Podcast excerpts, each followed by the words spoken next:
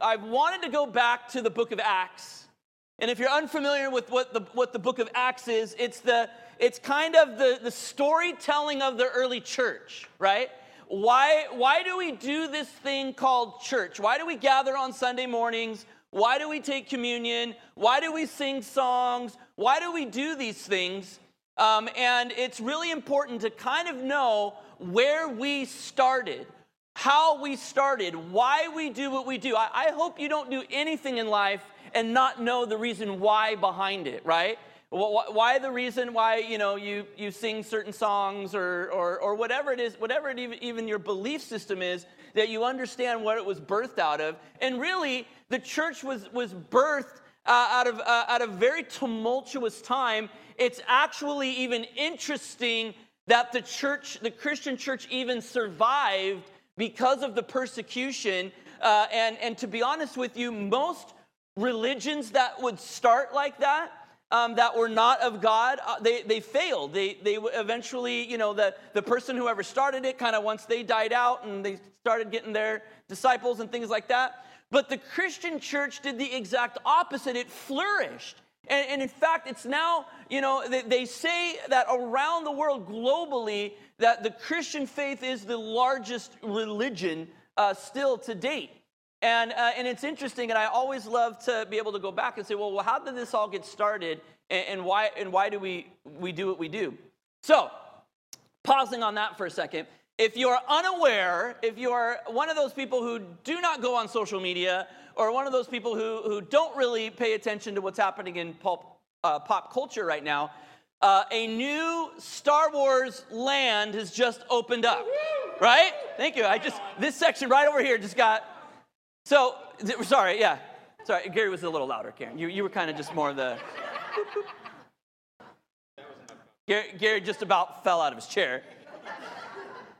Star Wars Land uh, has just opened up, and if you're unfamiliar, Disneyland, uh, they, they completely renovated this whole back area of the original Disneyland park, uh, and they've uh, designated it for a Star Wars themed land. And um, I, I went on it uh, on social media and I watched a video of some guy walking through it, and I gotta admit, it looks amazing. I've already talked to people who've walked through it, uh, uh, people who work at Disneyland who got uh, an opportunity to already experience it and the rides and things like that, and it sounds like it's top notch. And it got me thinking, you know, there's, there's these people who are they're so invested and by the way i'm, I'm one of them so I, am not, I'm not at all saying that I, that I uh, don't understand. But there are people who are so invested in the world of star wars. In fact i just read uh, a, a, book all about george lucas uh, and it's very very interesting and the fact that he really it was just something that it was in his head and he had no idea that it would become the phenomenon that it has, has become. And I thought, well, why? What, what, what is it about Star Wars that just makes it so exciting? And so, and I really started to think about it. And, and ask my, my daughter Bella, I'm always trying to find the, the God story in everything. I'm always trying to find that what, is, what reflects God in the story. And so if you are unfamiliar with the Star Wars uh, world, uh, there's, there's, there's these groups of people called Jedi, right?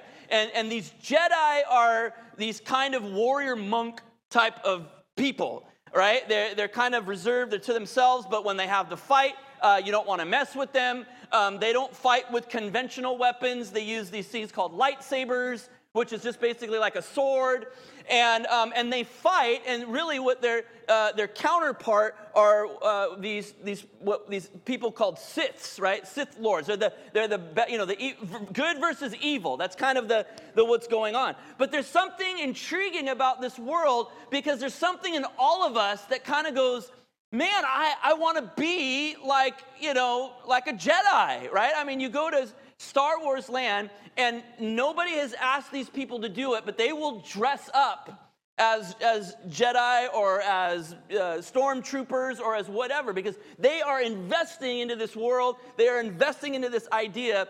And I think it's because we all, and I, I related it also to kind of the superhero world, there's something in all of us that wants to be more, right? There's something in all of us that says, you know, my kind of boring life, the getting up, the going to work, the, the, the coming home, that, that, that mundane, there's something more to life, right? I want to be more. I want to do, I would love to be a Jedi.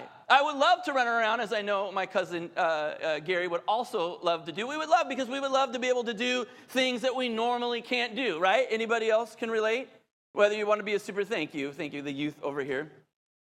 There's something in all of us, and I think that's why uh, uh, the movie like Avengers is so popular, uh, why the movie like uh, Harry Potter, uh, the books and stuff like that, why it's so popular, because I think we all.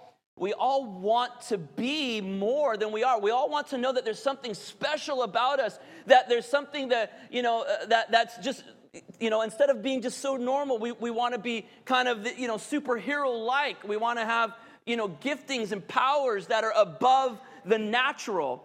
And to be honest with you, I think, you know, if I can be so bold, I really think this comes from a place that God put in us. In fact, I believe that there's something about the supernatural, that God is supernatural, and that when we have a relationship with Him, we can understand that we can operate not just in the confines of our own natural being, but that there is something about being connected to the supernatural, and of course, through the Holy Spirit. So I want to just start again, and if, if you guys uh, uh, have missed the last couple of weeks, I'm going to just refresh a little bit. But where, where we kind of got started, and we are, we are going to talk today about worshiping God in the darkness, right?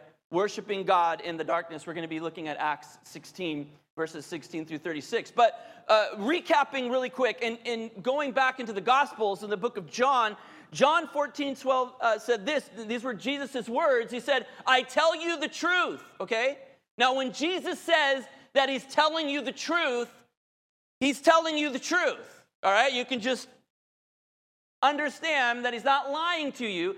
Anyone who believes in me will do the same works I have done and even greater works because I am going to be with the Father. Now, by the way, if you really understand what Jesus is saying, this should kind of freak you out, right? This should kind of blow you away. Wait a second, wait a second. I have read the Gospels. I have watched the, the movies about Jesus, right? I have been to Sunday school. I know the walking on water and all that kind of stuff, healing of the sick. Wait a second, Jesus, you are saying that I can do even greater works? That, that we as a church, we're going to go on to do more and even bigger things than Jesus had ever done here on earth. Now, of course, outside of, of actually dying on the cross, Jesus took care of the biggest thing of all. But in this idea of building the kingdom of God here on earth, he said, You guys, you guys are going to go do greater things than me. Let's look at this other passage of scripture, John 14, 15, just a few verses down. He says, But if you love me, obey my commandments. And I will ask the Father, and he will give you another advocate who will never leave you. He is the Holy Spirit who leads into all truth. And then we go on into Acts. Acts 1 8 says this. But you will receive power when the Holy Spirit comes upon you, and you will be my witnesses, telling people about me everywhere in Jerusalem, throughout Judea, in Samaria, and to the ends of the earth. You see, even though Jesus is left, you know, it's why we, you know, why you can't see him. Why, why can't I see God? I want to see God. I can't see him. You know, I, I want to be able to see see this, this person who calls themselves God. Well, well, Jesus, he left this earth for a reason, and that's because he wanted us now to take the mantle and to go build the kingdom of God. But he says, Listen, I'm not going to leave you all by yourselves. I'm going to send you the advocate, I'm going to send you the helper, I'm going to empower you through the Holy Spirit. And you are going to do things that you normally wouldn't have been able to do on your own power. You are going to be able to go beyond. You're going to be able to, to go up to this one place and say, well, this is my limit. But then the Holy Spirit will fill you up and you will be able to go beyond that.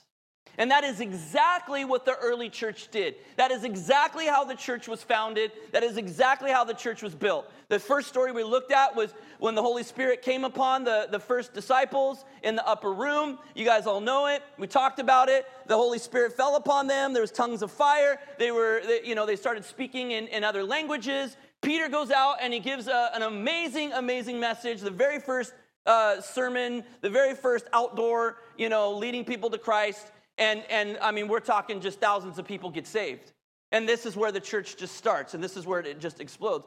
Uh, and then uh, we went on, and, and uh, last week we talked about uh, uh, Paul's uh, conversion. If you guys remember, before Paul, he was Saul, and he was actually murdering Christians. He was actually murdering, but Jesus got a hold of his life. Jesus told him who he was, and, and now Paul, or Saul, has now turned to Paul, and he is now following Christ. In fact, he's, he's one of the great leaders of the early church now which, which shows us that it doesn't matter what kind of a person we are. I mean, he was even, you know, he was a murderer.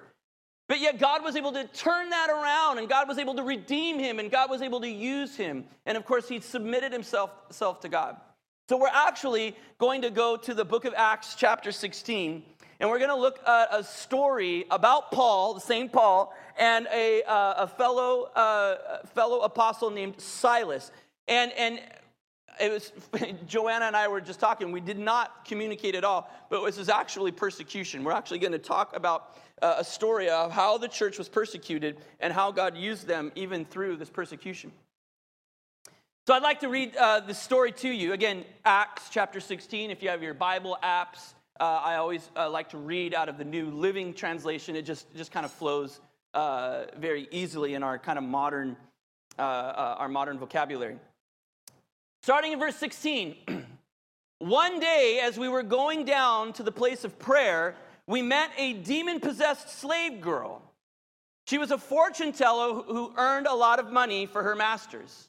She followed Paul and the rest of us, shouting, These men are servants of the Most High God, and they came to tell you how to be saved. Now, I just want to pause there for a second.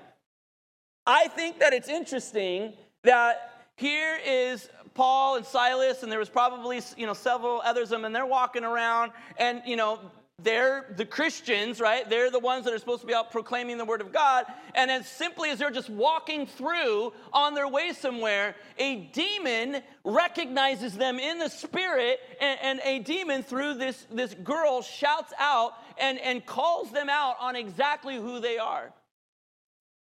So it reminds me of the scripture that even the demons know who Jesus is. Even the demons know who Jesus is, and it says they tremble. That we need to understand that everybody, everything on this earth is in submission to God.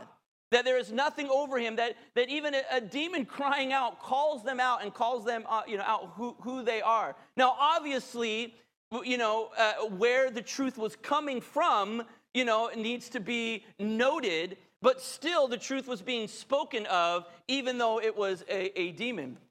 And she calls them servants of the Most High God. It got me thinking about this. Would that be said of me if I was walking through, right? If a demon decided to get all vocal um, uh, on me, you know, would, would they, would, would that demon recognize me? Would that demon recognize my spirit? I really, really hope so.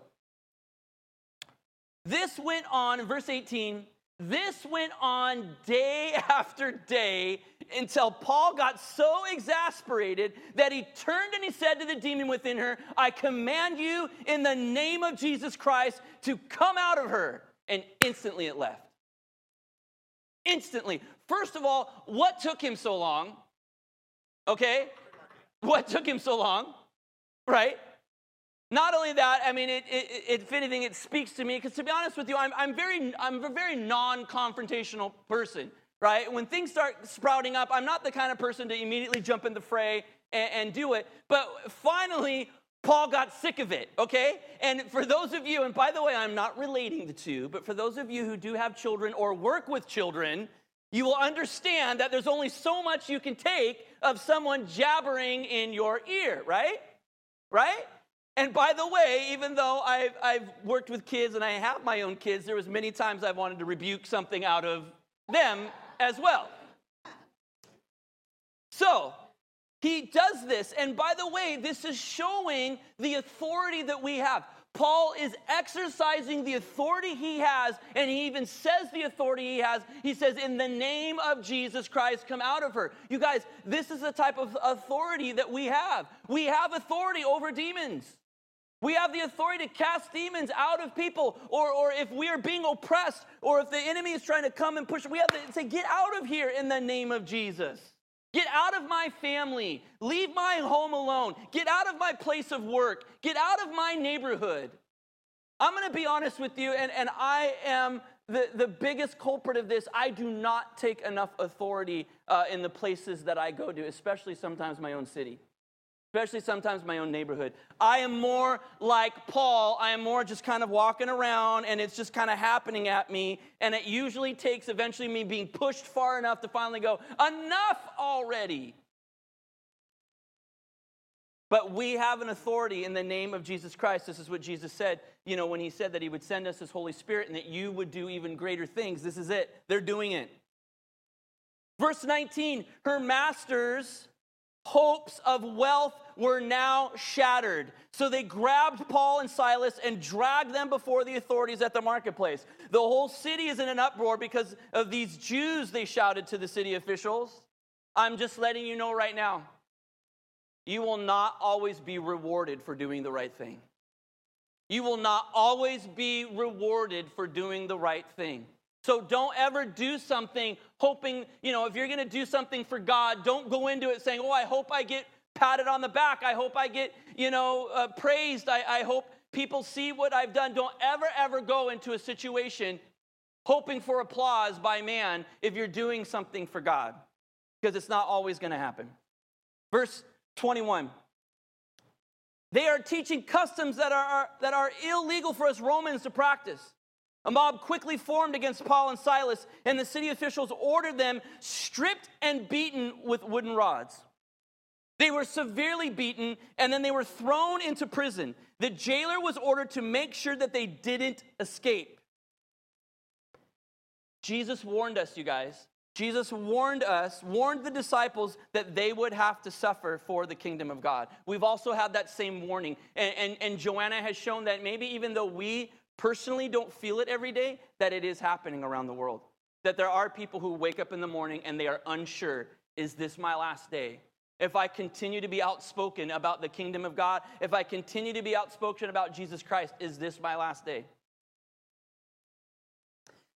Verse 26, all right, we see God come through. Suddenly, there was a massive earthquake and the prison was shaken to its foundations. All the doors immediately flew open, and the chains of every prisoner fell off. The jailer woke up to see the prison doors wide open. He assumed the prisoners had escaped, so he drew his sword to kill himself. But Paul shouted to him, Stop! Don't kill yourself. We are all here. Now, let me explain something. First of all, Paul and Silas weren't just thrown into any old jail. They were thrown down into a dungeon. They were thrown down deep below where it would have been dark, where it would have been stinky, and they were complete. And so not only were they already imprisoned, but then they were shackled. Then they were literally put in stocks, which means they couldn't even move. Right? How do you go to the bathroom? Right? Anybody following me down this trail? Right? This was an awful, awful place to be. So the earthquake happens, they're freed, right? And you think, let's get out of here, let's go. That would have been my reaction. Let's get out of here. We have an opportunity. It's dark, no one's gonna see us, we're free.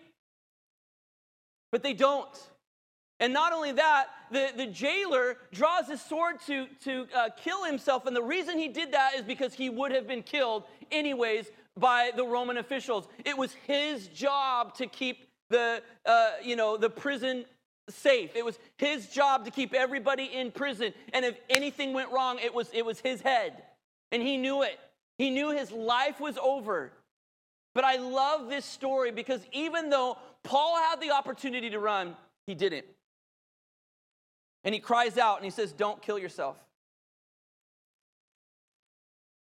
The jailer called for lights and ran to the dungeon and fell down trembling before Paul and Silas. Then he brought them out and asked, Sirs, What must I do to be saved?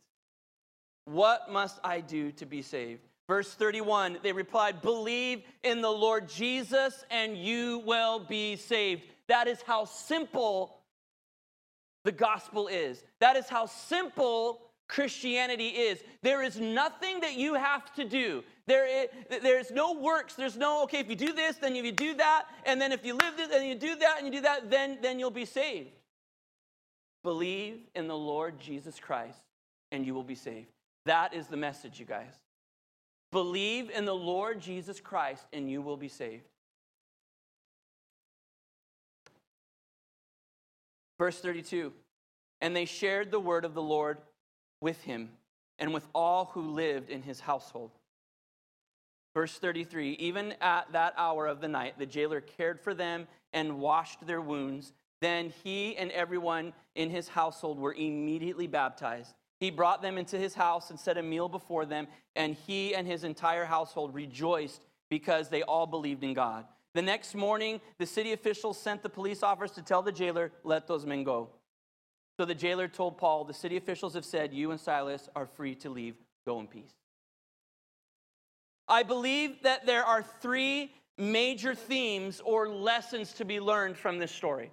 Three kind of major, not to say that there's not a ton uh, of things to be learned from this story, but three major, major lessons to be learned from this story. The first one is I call it unpopular faith. Unpopular faith. I'm telling you right now, uh, we, you know, I, I've heard it been said and I'm starting to see it. We really live in a post Christian society. It is not popular anymore to be a Christian. It is not popular anymore to be vocal about your beliefs, about following the Lord Jesus Christ. It is not popular anymore. We are finally starting to get into this age and this time, and in our culture, it's changing rapidly. Um, Unpopular faith. In John 16 33, it says, I have told you all of this so that you may have peace in me. Here on earth, you will have many trials and sorrows, but take heart because I have overcome the world. The one thing that I respect about Christianity, about Jesus' words, is he never lied to us. In fact, he never candy coats it, and he never says, once you become a Christian, everything's gonna be great. Everything's gonna be roses, right? You're just gonna walk on a cloud, nothing, no harm will come to you. That's not what Jesus said. What Jesus promises is that, listen, you're gonna have many trials in this world but don't be afraid, because I've overcome the world. Whatever the world can throw at you, it's got nothing on me. They, it can't defeat me. I'm bigger than anything you are facing right now. Do you understand that? God says, I am bigger than anything you are facing. And really, let's put it into perspective. And, and, and by the way, I, I understand. I live in this culture. I know what it feels like when money's tight. I know what it feels like when our job is, is, you know, we're not, uh, it's not, we're not sure about our, our, our job, we're not sure about our place of work, we're not sure if we're going to have it or not, or this. I, I, know what it feels like to have our children who, you know, we're wondering about their health and, and we're worried and things like that. I, I, you know, I understand when, when we have relationships and we're constantly, you know, having issues with whether it's family members or, you know, whatever it may be. I get it. Jesus, first of all, he says, I'm bigger than all of those things. But we talked about persecution. We talked about what it would really feel like that all those things I just mentioned are actually small things compared to what if we did not know that we were going to make it to the end of today because of our faith. There are places in the world right now that if they met just like us, they weren't they have no no security knowing that, that, that well, a group of soldiers would walk in through the door. It's happened. We've already seen it in the news. It's happening. We live in a culture, we live in a place where we still have the freedom to, to worship God freely and openly. Being obedient to God and sharing our faith is not always glamorous, you guys. But we see in, in this story what God does when we obey Him. When, when people care more about their economic gain than winning souls, it's called idolatry. And that's what was happening. Paul did an amazing thing. He freed a girl from being bound by a demon. But instead of coming and say, "Oh, thank you," you know, this poor girl, she is they they threw him in prison because their their form of income, you know, right, had been had been completely destroyed. They were looking at it selfishly. They were looking at it like, "Oh, see what you did? Now I have no way of making money." This girl was in bondage, and yet she was set free. Will you follow Christ even when it's unpopular? Will you follow him even if it means being beaten and thrown into prison? Will you follow God up until, or, or, or will we just follow God up until it gets uncomfortable, right? And by the way, I, I, I get to that place where it starts to become, my faith becomes uncomfortable. That God says, who, who, who are you going to bow down to? Me or the world? The, my second point out of three. Three major themes or lessons for me to learn. The second one is worshiping God in the darkness. Worshiping God in the darkness. It's amazing that these, these men, even though they're, they've been beaten, they've been completely stripped of their dignity, they're thrown into a stinky, dark dungeon, and then, and then they're shackled down to the ground. Instead of complaining, they worship God. They start singing. They start giving all glory to God. I'm going to be honest with you, I would have not have done that. Right? I would not have done that. Because when I go to In and Out and they don't give me my order correctly, you know how I handle it? I don't worship God.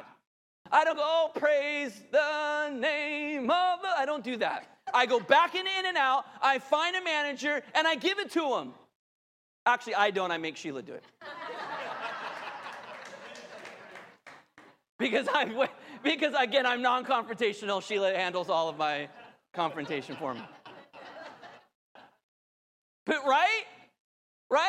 When things don't go our way, we don't, we don't, our first knee jerk reaction isn't to worship God, right? When your boss kind of comes down on you, right? You, your first thing isn't to go back and worship God in your cubicle or in your office, right?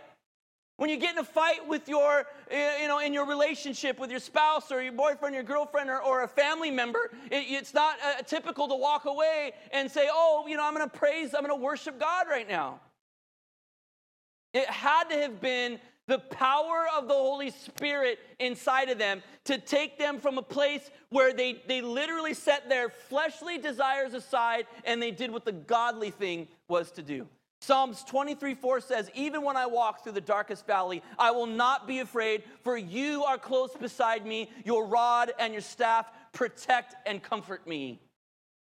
You see, guys, God is with you through the good times and the bad times through the mountaintops and the valleys. So I don't know where you're at right now in life. I don't know what you're going through, but I can tell you this God is with you. If you would just dare, if you would just be so bold as to turn to Him, worship Him, He will show and reveal Himself to you, just like He did in this story. We've all experienced dark times. We all, all understand what, what that means.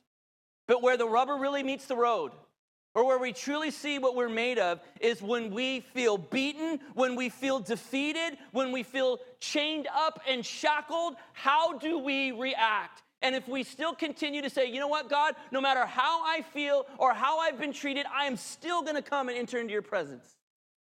That's where the rubber really meets the road. That is how you will be able to see if someone truly, truly has given God their complete heart is that despite how they feel, they will still come and say, God, you're more important than anything I'm going through right now. You. It's all about you. My third point loving sacrificially. Loving sacrificially. This, this story is amazing to me. It's amazing to me because Paul demonstrated loving sacrificially, and I'll show you. Uh, first, Ephesians 5 1 says this Imitate God, therefore, in everything you do because you are his dear children. Live a life filled with love, following the example of Christ. He loved us and offered himself as a sacrifice for us, a pleasing aroma to God. I'm going to tell you right now, this is where the world gets love wrong. They say love is selfish. They say love is about making me feel good. Everything, you know, I, I want to feel a certain way. I, you know, emotions and things like that. But love isn't. Jesus demonstrated what true love is. It's sacrificial. It's sacrificial. If you're in a relationship right now, love is sacrificial. If you're a parent right now, love is sacrificial. If you're a child right now, love is sacrificial. It's not about you. If you're an employer, love is sacrificial. It's not always about your way. And I, and I realize that that's a tough statement because I do believe in, in you know, the basic human rights and things like that. But Paul demonstrates he goes beyond that. He goes beyond his right. His rights were being violated. Paul's rights, and we even see later on in the story, because he was a Roman citizen, his rights were being violated even by Roman standards. But he shows love sacrificially by even though God, and by, and by the way, think about this for a second God answers your prayer, right? They were probably praying in, in the dungeon that they would be set free, right? I would be. How many of you would be praying that you'd be set free if you're thrown into a dungeon, right? All of us. They're praying. God sets them free. They are able, and by any right, are able to walk out of that prison. But again, I believe, prompted by the Holy Spirit, they say no because Paul saw a need. He sought of the jailer. He put someone else's life above his own someone else's life above his own. And in that moment, Paul did not care about his own situation, about his own physical situation, his own momentarily situation, his situation in that moment. Instead, he thought about the jailer's eternal situation, about his family's eternal situation. And instead of walking out of that prison like he would have had every right to do, and all of us would have thought a miracle would have happened in and itself right there, he loves sacrificially. And he says, I'm not going anywhere. I'm not going anywhere. Put your sword away. We're here. We're not going anywhere. We're keeping everybody back. And because of that act of love, the jailer and his family received Christ into their lives. Because Paul put his own life uh, on the line, an entire family's eternal life became secure. Will we love like that? Will we love that boldly, even when it seems like our, our own comfort, our, or maybe even our own life is being threatened or put on the line? Will we say, no, if it means that person's eternal security, then I'm an, I give it? I'm going to say something, and it's really not to this group because I know most of you and I, I know your hearts, but it's kind of something that I want to just say out loud to, the, to our church movement as, as a whole, our global church movement, if we as Christians would start living like that, we would see way more miracles. We would see God do way more things if we would come to the end of ourself and say, It's not about me, but it's about the eternal security of the people around me, and I'm willing to give all. I guarantee you, we would see a movement of God like we have never seen before.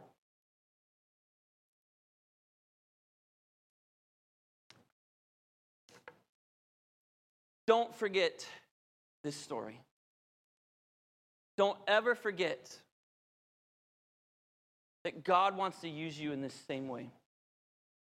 And that if you start to think, I don't know, I don't know if I could act like they did. I don't know if I could respond like they did. I, by the way, I have the same doubts, I have the same questions. And let me just tell you this you can't. That's why Jesus sent the Holy Spirit, a free gift that we can say, Holy Spirit, guide me. Show me how to love that, like that. Show me how, even in the darkest moments of my life, I can still worship you and I can still love sacrificially. That is a prayer of mine every single day. God, I pray that even though the world may be crumbling down around me, even though I may feel spiritually, you know, imprisoned or whatever it is, that I would still worship you and I would still love sacrificially. That's what it means to be a Christian. See, we the world's got it backwards. I'm going to end with this. The world has it backwards. The world says we have to dress a certain way. You have to talk a certain way. You have to go to a certain church. You have to, you know, be a part of a certain, you know, this or that. You know, the, the world says even being a Christian here are the standards. I break all of those. I say the standards are what I just said worship God in your darkest moments and love sacrificially. Those to me are standards of Christian living. Not being perfect, not talking the Christian lingo, right? Not having the, the, the, the certain Bible commentary, you know, the certain this and that or whatever. That does not make you a Christian. You guys remember uh, the singer Keith Green? He passed away in the early 80s. But Keith Green was an uh, evangelist singer. And he said, Going to church does not make you a Christian, just like going to McDonald's doesn't make you a hamburger. You guys, just because we all gather here on Sundays doesn't make us all Christian. It's what we do when we walk out of that door of what makes us Christian. No, no standard the world puts on it makes you a Christian. So get that out of your head. Get that out of your mind of what you think or what the world's telling you a Christian should be. But turn to the Word of God. Turn to the Word of God. And see even how the, the early disciples and apostles, how they lived. They lived sacrificially. They loved sacrificially. They worshiped God even in the darkest of moments. And I'm, I'm going to be honest with you the church back then was not pretty at all. It was not pretty. It, they were hiding. They were a ragtag group. They were under constant persecution. They did not have big, beautiful buildings like we do now and cathedrals like we do now. They had none of that. They were passionate about God, and that's all that mattered. And they were passionate about winning the world, saving the world. Amen? Amen. Let's, let's pray. Let's pray.